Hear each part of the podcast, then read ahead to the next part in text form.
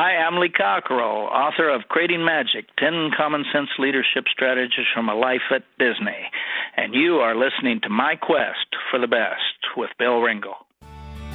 Listen up, small business founders, senior managers, and rising stars. Bill Ringle here, host of My Quest for the Best, where ambitious small business leaders discover strategies and tactics to unlock your growth potential.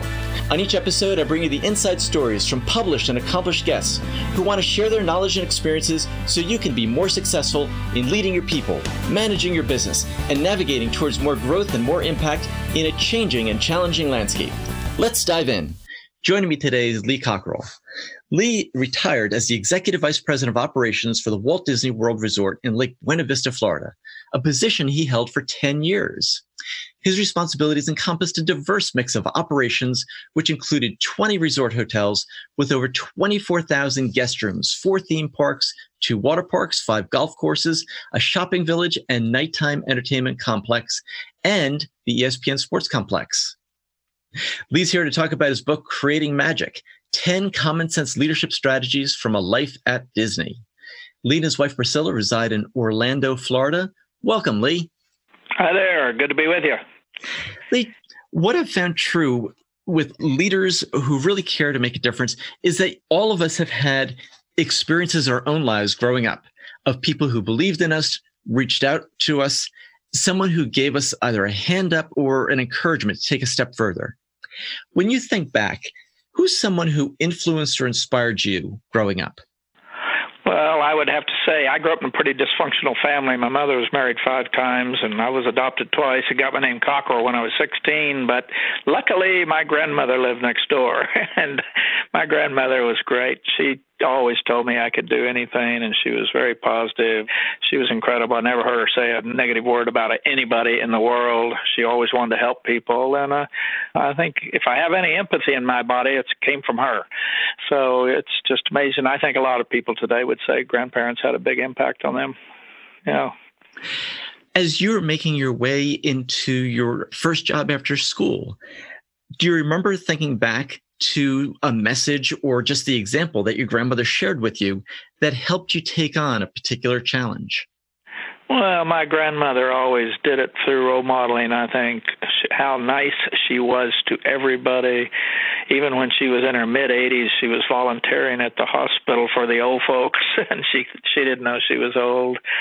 And uh, I saw in her own life, she went through a lot of tough times during the Depression and all those kinds of things. Picked herself up and made something out of her life, and she dropped out of high school in ninth grade, and uh, she went on to work as an accountant for Phillips Petroleum Company, and amazing. She did it all because she decided she wanted to, and uh, that's what I think about every day. Is uh, you can do what you want, and you get what you want. Uh, if uh, Mr. Marriott told me once, if you have flies in your restaurants because you like flies, so get rid of them. That's up to you. You you're not a uh, product of your situation. You're a product of your decisions. And she really pushed me, and I I uh, I always called on her when I had a problem to talk about it.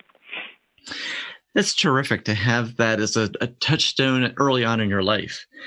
And it led you to a lot of really interesting career paths in your, a lot of career positions in your own career path. How did you get the position and the opportunity to become a leader at Walt Disney World? Well, I uh, went to college for two years and uh, forgot to go to class, so I f- flunked out and went in the army. 1964. And when I got out, I met a guy in the Army. We went to Washington. I got a job as a banquet waiter at the Washington Hilton, up there where President Reagan got shot by John Hinckley back in the 80s. And I worked there for eight years, met my wife there.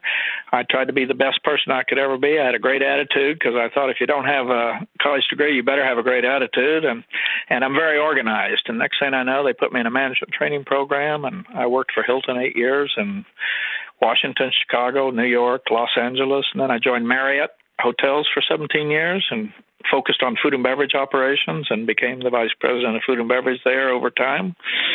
And then I got recruited by Disney in 1990 to go to France and open Disneyland Paris, which I did. And then they brought me back to Orlando in 93, and I was in charge of all the operations there for 10 years. And that's how it went by pretty quick. It does sound quick and almost seamless as you talk about it in retrospect. yeah, it wasn't seamless. There are a lot of challenges along the way because I, I think that you distill that in your book when you talk about the 10 common sense challenges. How did you come up with that adjective for the title, the common sense challenges? Well, I think that was my grandmother too. You know, people that grew up in Oklahoma, and I think generally I grew up on a farm. There's a lot of common sense instilled in you because if you don't pay attention, you can uh, get hurt. You can uh, a lot of things can go bad when you're actually not very don't have much money and you're living in a fairly poor life. So common sense takes over. And you know, when it's lightning in Oklahoma, you come in out, you come inside. That's common sense.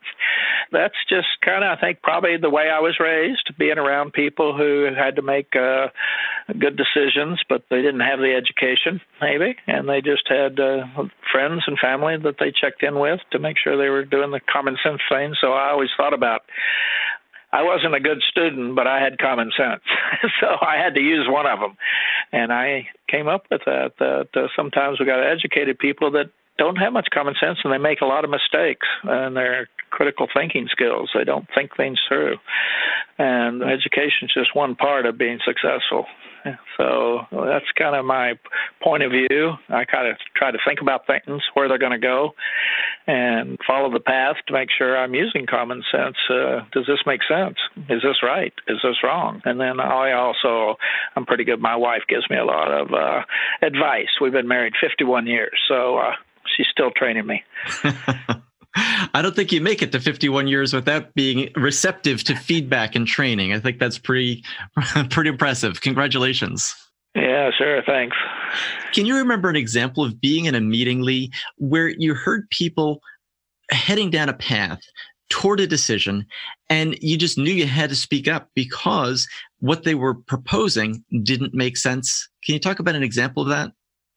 Oh, sure. I mean, that happened all the time, and I had it even with my boss issues like that. And so one day I found the kind of the answer to talk to him about it. And I asked him, I said, Al, how much of my salary is for my opinion? And he said, Well, that's mainly what it's for. And I said, Okay, because I'm going to give it to you. When I don't agree with something, I'm going to give you my opinion, and that's what you're paying me for. And you still have the last vote, but I never want to be in a situation where I'm feeling guilty because I didn't speak up and something goes badly. I might be wrong, and if I'm wrong, tell me why, and I'll move on. But I always give my opinion, and it got me in trouble over my career. A lot of people don't want to hear your opinion. They don't want you to bring up sensitive issues. They don't want you to talk about those hard things. And I know in my life, if you don't do the hard things, life gets harder. And so uh, that's kind of just the way I uh, got there, and I got him to agree that he wanted to hear my opinion, whether he whether he knew he was agreeing to that or not. That's how we ended up. We worked together for 13 years. I think people yeah. do want to hear opinions generally when it agrees with what their thoughts are. right. I think that they have to be presented well in order to be shared and have impact when they are different from what the person you're pitching it to is thinking. Yeah. Can you share an example of talking with Al and bring up something that you just saw differently on and it ended up improving the situation? Well, with Al, you know, I would. He's a very smart guy. He was my boss. He was a finance guy. He was great at strategy. He started at Disney when he was 17, and he became president of Disney World. And so every time I'd go over to talk to him about any issue, whether we were needed more staffing or operating hours or whatever it was, he would always kind of shut me down and say, okay, I got it, I got it. He wouldn't listen to the whole story, and he often wanted to make his opinion known before he even heard the whole story. So I started writing up what I wanted him to know, and I sent it over to him. And the last sentence said, "Okay, Al, as soon as you finish reading this, give me a call and we'll talk about it." so I needed to make sure he had heard the whole thing, and he was just wired that way. You know, all these people sometimes you meet with, they start talking before you're finished because uh, they're thinking about what they're going to say instead about what you said. And so that was a good uh, strategy for me to write it up, take time, put all the issues in there, even the ones he wouldn't want to hear. And then at the end of the note, I would say, "Call me and we can talk about this now." so that was a. I probably ought to do that with my wife too, because I'd probably go better. I'm not weighing in on an opinion on that at all. One of the things that you bring out in the book that I think really bears underscore and emphasis is that you say everyone is important. It's strategy number one. Why is that so critical to convey for people who are looking to create magic, to make sure everyone is important? Well, if you don't get that one right, nothing else works. Literally, if uh, you work for me and I don't even know your last name, I don't pay attention to your aspirations, I don't help you with your training, your development, giving you the right feedback, making sure you know you matter. And uh, I always tell everybody that everybody matters. They want to matter. I don't know one person in the world that doesn't want to matter no matter how level their education was or where they're from or background or color or sexual orientation, any of those things. Everybody wants to matter. So I've found that the best way to make sure people matter is to tell them. There's, you can always find good things in people, whether it's the person making up the beds in the hotel or washing the dishes or the executive. And if people don't think they matter, they will not be committed. You know, your people will not be committed to you unless they're sure you're committed to them. That's how real life works. They may cover it up, they may put on a smile, but they're not going to give you their full commitment. And um, frankly, what I think everybody deserves to be treated properly and right and given an opportunity and a chance. And we need to get this bigotry and racism out of our hearts and start treating everybody right. And uh, so that's what I hammered at Disney. We have a culture where people wake up in the morning and want to come to work, uh, not have to come because they got a boss and somebody standing over them. And when you think about it, you matter. I matter. You want your children to matter. I always tell people be the leader you hope your kids have when they get in the workforce then maybe you can rethink how you treat people. So that's just some of my philosophies over life. Uh, you know, I've been to 44 countries in the world. I know people from all over the world, every religion, everything you can imagine. They're all good people. As I tell people, everybody in those countries have babies. They love them. They want them safe, and they want them educated. And nobody's any different, frankly. Most people that don't believe what I'm telling you right now, have low exposure and low experience. They've lived in their little village. They've never been anywhere. They don't know anybody that's not like them, and so they come to these big conclusions that everybody else is a problem. So I pushed back on that pretty hard, and certainly running Disney World, I made sure we never sent that message to our guests or to our cast members ever. Lee, what you said really intrigues me you tell everyone to tell others that they're working for and working with what they're doing right because you want to emphasize that you appreciate what they're doing. Sure. What that is based on is having them notice what's right so that they could talk about it, whether it's in one of the hotels or in the, the parks or whatever job they're doing. How do you get someone who comes from a culture of noticing and, and experiences where we've always been told what's wrong with what we're doing and getting them to think about what's right with what we're doing and what we're noticing with our colleagues? Well, what I do when I uh, had new employees, whether I was at Marriott or at Disney, our orientation is that they are told. Anybody working for me or others is, are told. Here, let me tell you how we work here at Disney. Here's how we work at Marriott. You're going to see me. You're going to see me a lot. When you're doing a good, great job, you're going to hear about it. When you're not doing a great job, you're going to hear about it. And think of me as your mother. Mothers don't care if you're happy. They care if you're successful. I want you to be successful. So I'm going to intervene and tell you when you're not doing it right. And so I, my main promise to you is I'll, you'll think I'm your mother. Just manage like a mother and you'll do the right things because mothers do the right things. They don't do the easy things. And always remember, it's for them. It's not for you it's a responsibility, whether you have children or whether you're a leader in business, to make sure you're developing and training and getting those people ready for a new life, a bigger life, a successful life, and a successful career. And it can be done by taking somebody by the hand and teaching them. We've all had that. So uh, we need to do it more with the people that are invisible, the people in the low level jobs. We don't always do that with them because we have this our brain lies to us about who those people are.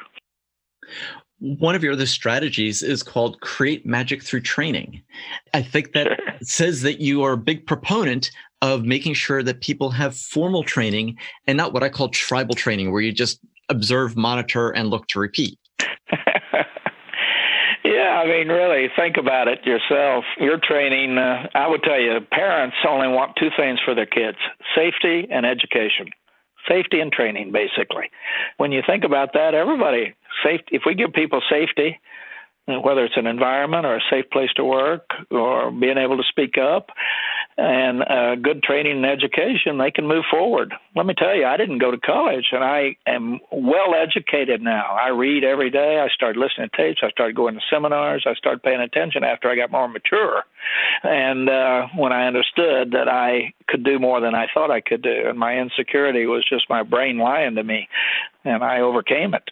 And we've got to help people overcome these uh, deep uh, feelings they have when they don't believe in themselves we can all do that and everybody you know what do you want more for your children or your grandchildren is education and safety be safe first and uh that's the way you should treat people frankly and uh, that's the way I do it, and that's the way I, message I sent. And people that don't do that in the workplace don't uh, stay very long. You know, a lot of people who are listening to this are thinking themselves, you know, I completely agree with what Lee's saying. They're listening and saying, I want people to have that education and training and safety in their workplace.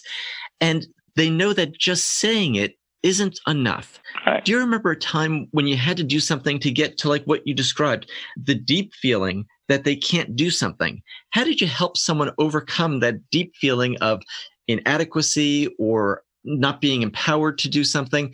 What's an example that you've lived through and assisted someone with so that we could learn from that?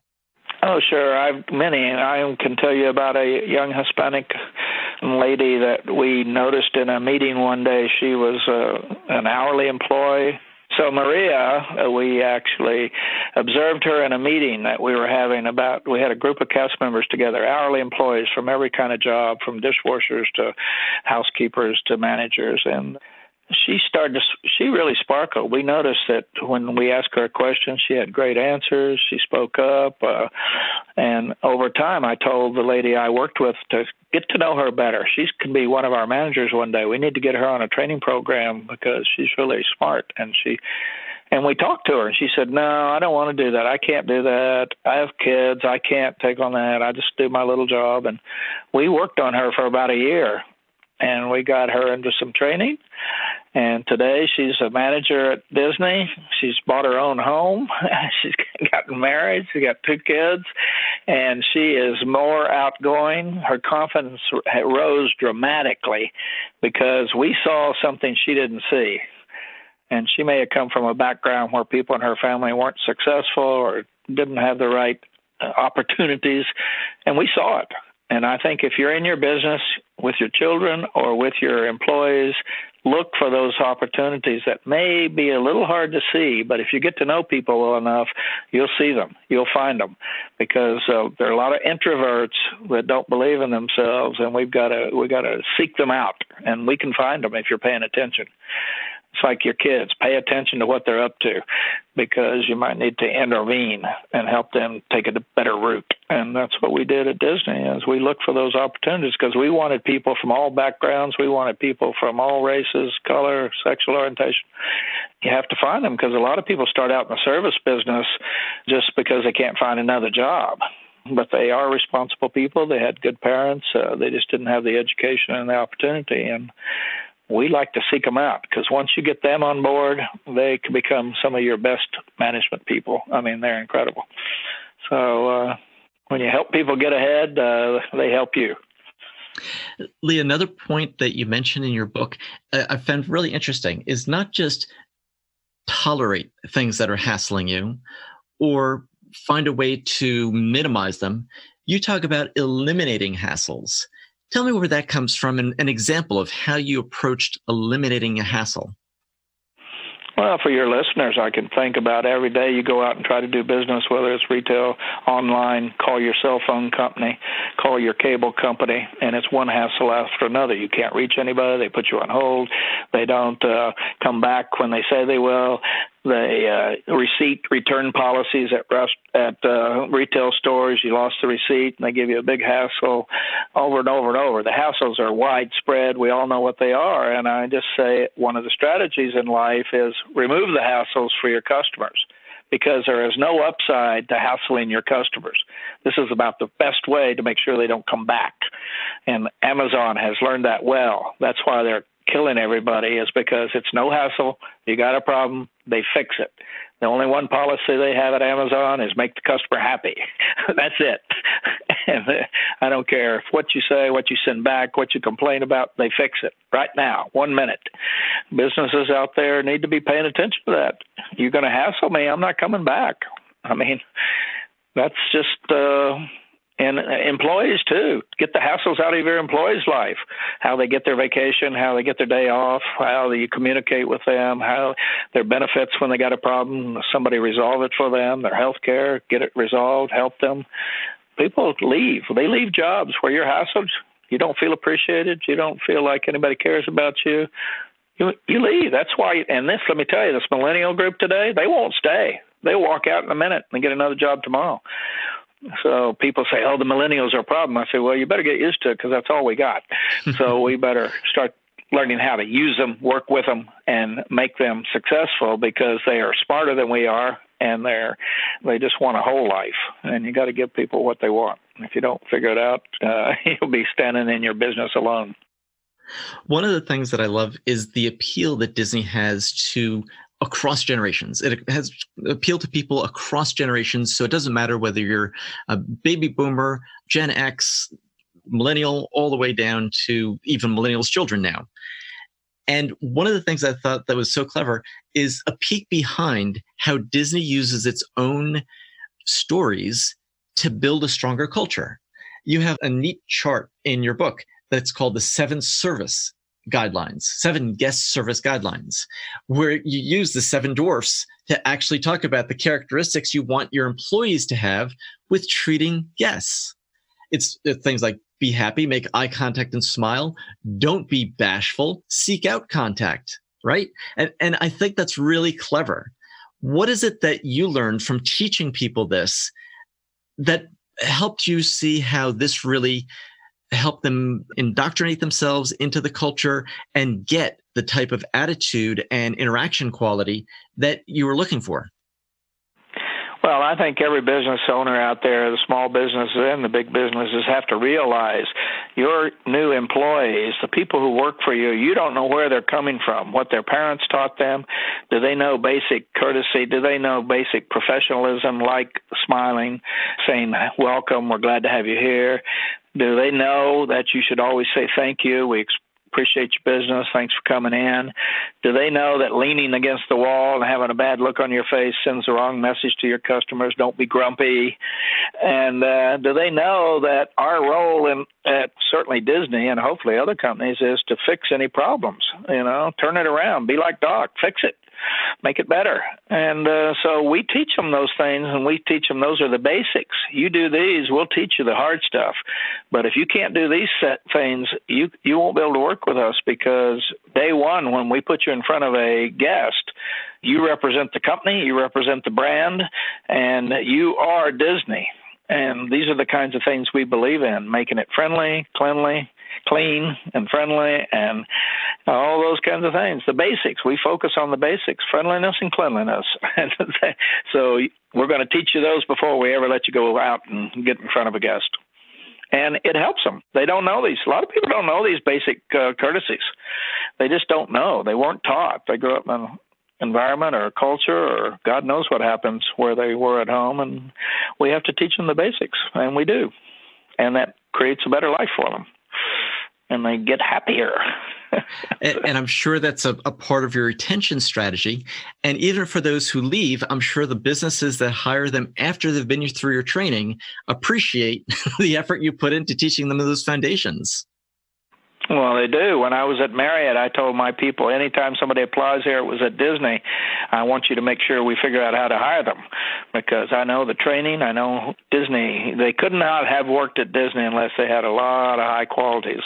And we hear that all the time. We have a college program where students work for us, and they tell me that's the best thing that ever happened to them is getting Disney on their resume because when they go for a job, that's all the uh, future employer wants to talk about it's a big deal. So yeah, it's a big deal because everybody's been to Disney, so they know we execute well, and they want people that know how to do that. So, what are a couple tips that you could share with our listeners about what it takes to start your day effectively as a manager at Disney. What are some of the practices that you share that you've talked about in the book that helps people who manage teams at Disney start the day off to a good start for a productive and happy day? Well, first of all, every department has a pre shift meeting before we start the shifts in the morning, the afternoon, and the evening. We five, six minutes, we meet everybody together. We talk about what we're going to do to focus today on the people that are disabled, to focus on the kids. Then don't forget to do this, forget to do that. And we have six strong minutes, 30 minutes a week of training that people might not classify as training, but might be the most important training. Then we set off to execute based on those things. It, basically, it's reminders. Again, it's like your mother saying, before you go out, put your coat on, and before you do this, do that.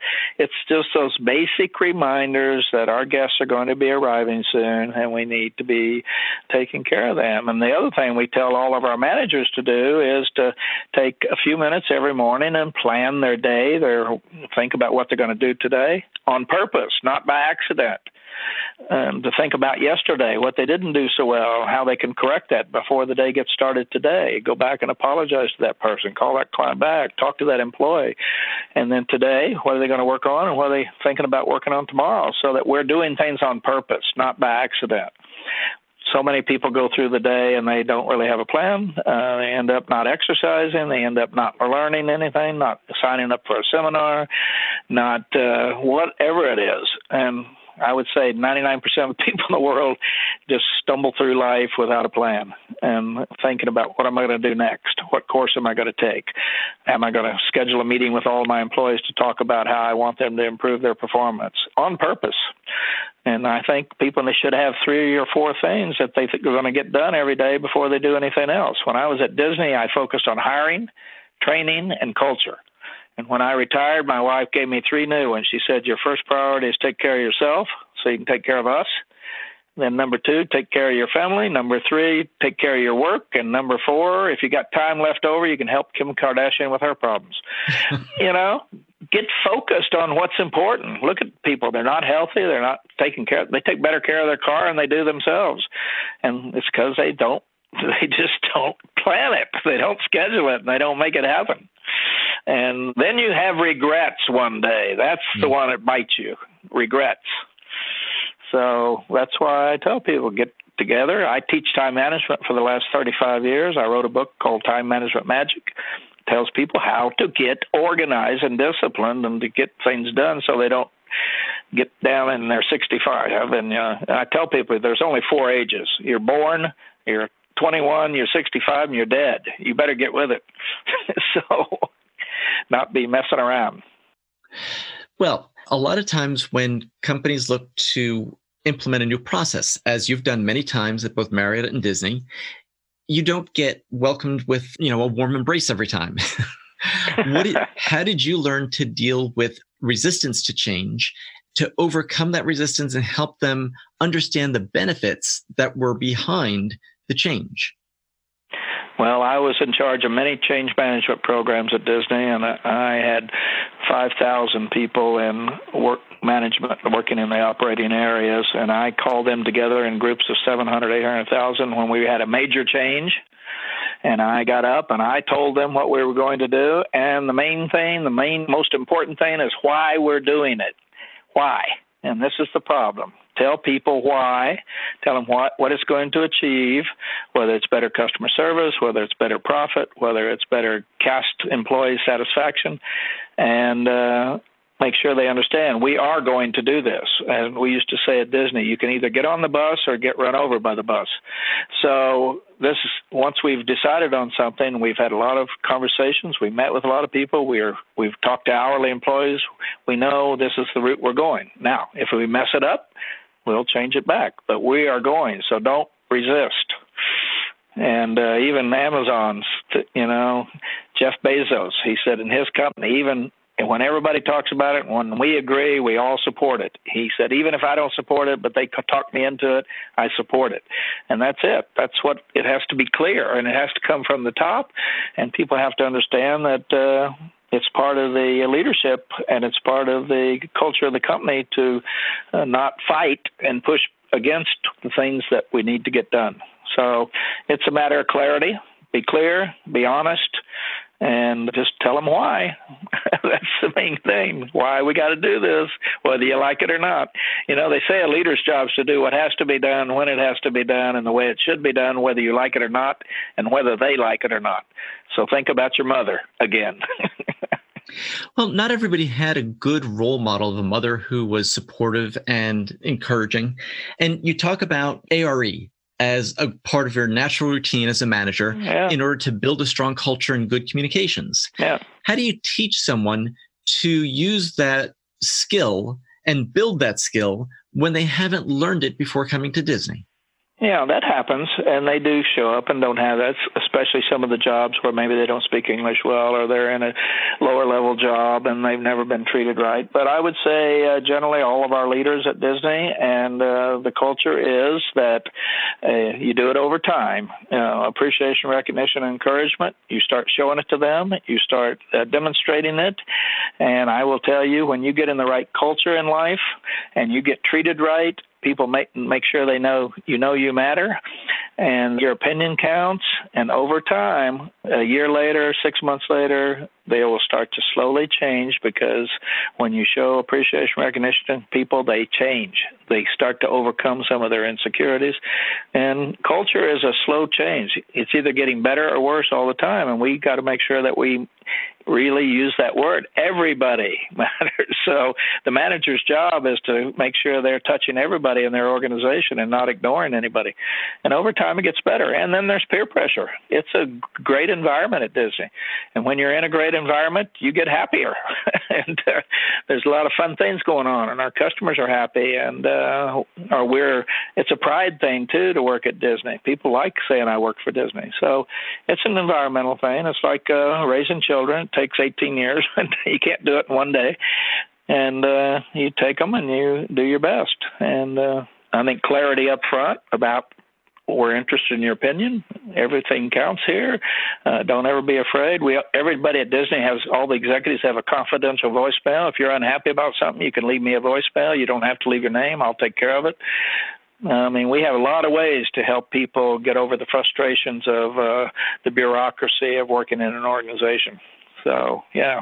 One of the other things that I thought was very interesting is how you emphasize right from the start when somebody comes in, everybody goes through the same orientation.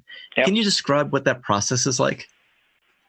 Yeah, they all once they're hired, uh, a couple of times a week you start. You might everybody starts on a Saturday, I think it is now, and you're in a full eight hours.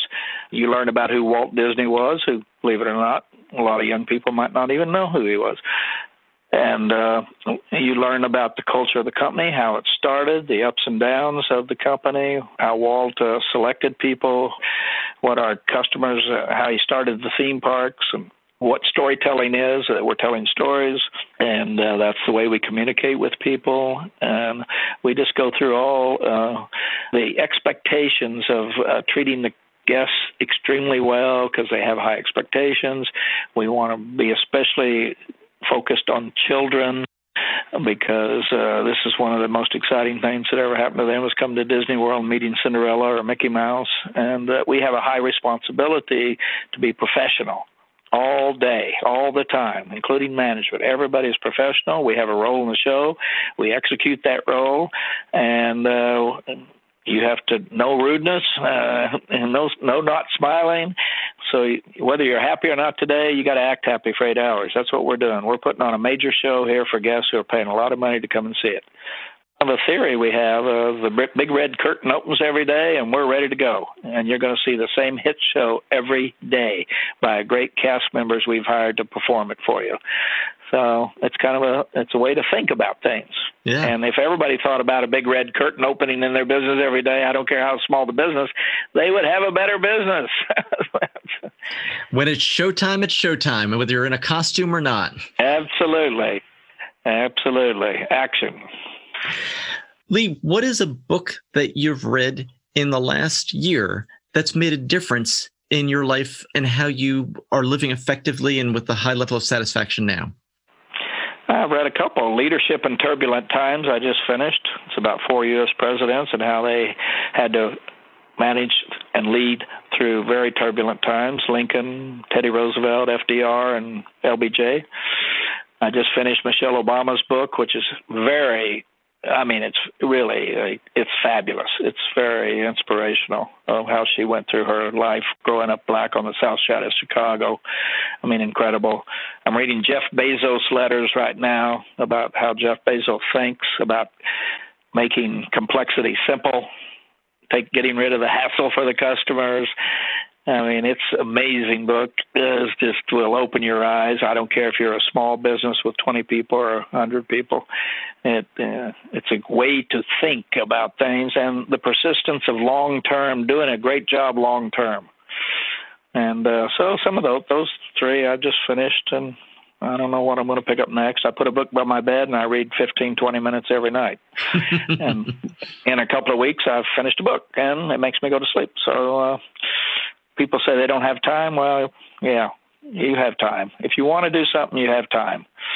If you want to get smarter, it's never too late to get better. It's never too late to get smarter. It's never too late to get healthier. Just you got to want to do it. I think that you're answering the question what do you tell people who say that they don't have time for it? And you're saying that they do have time if you make it a priority. Yeah, you got to think about what you should be stop doing. Where are you spending your time? Why don't you have time? You do have time. You're just most people are not overworked. They're underorganized. They don't have any plan. They don't know. They hire the wrong people. They don't train them, and then they wonder why they're always caught up in having to deal with employees that aren't doing their job and problems at home. They don't change the oil in their car, and they wonder why the car motor burns up. I mean, you know, a lot of things happen because you don't do other things. That's why you got to sit and think deeply. What is the most important things I need to be doing this week? And get them done. Get that college fund open. Talk to your kids about the birds and the bees. Uh, there's big stuff that you got to do, and you can't let it go, or your life will get really in trouble. So we've talked a lot about things that we need to do in order to add to our lives. What's something you've done in your personal life, Lee, that you've removed or stopped doing that's led to greater happiness and satisfaction for you? I quit criticizing my wife for one and uh, she got better immediately. I was I'm was an insecure guy. I'm a control freak. I want to control everybody, and I learned that's the worst thing you can do. She's Priscilla, and I'm Lee. And uh, other things I've done is I exercise every day. I weigh the same as I did when I was 20 years old. I do strength training twice a week so I don't fall and break a hip one day because I want to build bone density. I put that in my schedule. I took sugar out of my diet. I took caffeine out of my diet. I maybe have one or two drinks a week when I used to drink a bottle of wine. so I just thought about things I needed to do because some of those things were interfering with my sleep. And when you when your sleep goes downhill, your life goes downhill. So I try to think about okay, I always tell everybody they can do whatever they want. Now, can I do it? And and you can do it. Sometimes you need help. I have a trainer. You know, I have a doctor. I have a web guy. I have people, accountant. I have everybody. I don't know much, but I have people around me who do. That's how I think about life. I can do anything. Maybe I can't personally do it, but I can get it done. And uh, that's how you got to think about it. Get it done. Well, Lee, you've shared so many great stories and insights with me today on my quest for the best. I, I think that it started out with the enthusiasm and encouragement in fact, the appreciation, recognition, and encouragement that your grandmother showed for you continues to carry through today. I think that your Absolutely. skills, yeah, I, I think that your skills at being well organized have served you well, and anyone can see the difference and impact that that makes in how you've taken on responsibilities and at this high level of responsibility as working at both Marriott and at Disney. I think that the orientation is something that people are going to take away from this and think about how they can have a way to help new employees understand right from the start the traditions and expectations in their organization and how that'll make a difference. I loved when you said if you don't do the hard things, life gets harder because it's a reminder they don't go away. They do need to be dealt with. That's right. And by the way, all your listeners have two or three, just like I did, two or three hard things they're not taken care of, and they ought to think about next week starting to get rid of one of them. and, and then another one, and then another one, and then they're going to find themselves very happy. And you won't like it the night before you have to do it or start it, but you'll like it when it's finished. Well, that makes a big difference. And I just want to say thank you again so much for joining me on my quest for the best. Thanks so much. Thanks for having me with you. And Lee, before we say goodbye, could you tell us where to find out more about you and your work online? Sure. You can go to Lee Cockerell, C O C K E R E L L dot com. There's lots of stuff on there. A lot of it's free. My books are on there. My podcast, Creating Disney Magic. Uh, we got all kinds of documents and training materials you can just download if you want to and use them. So there's a lot of stuff there. LeeCockerell.com. Lee, thanks again so much. All right. Thank you. Take care. Hi, this is Bill, and I hope you've enjoyed this podcast interview on my quest for the best. Be sure to subscribe on Apple Podcasts, Google Play, Stitcher, or your favorite app so you never miss an episode full of stories, tips, and insights for the ambitious small business leader. Now, I have a quick request for you. Please go to Apple Podcasts and iTunes and give us a rating and review. My team and I really appreciate the feedback, and we read every comment to find out what you enjoy and what you want as we develop new content, course materials, and a few surprises that we have in store for you. When you rate and review My Quest for the Best, you help other small business leaders find us, subscribe to the podcast, and join the community. You can get the Insiders e newsletter for small business leaders by going to myquestforthebest.com. We have chosen a challenging path to make a living and make a difference in the world, and I believe it's important to share top notch resources with each other, which is why you'll find new episodes from top thought leaders and small business experts on My Quest for the Best each week. Thanks for listening and being part of the community. See you on the next episode.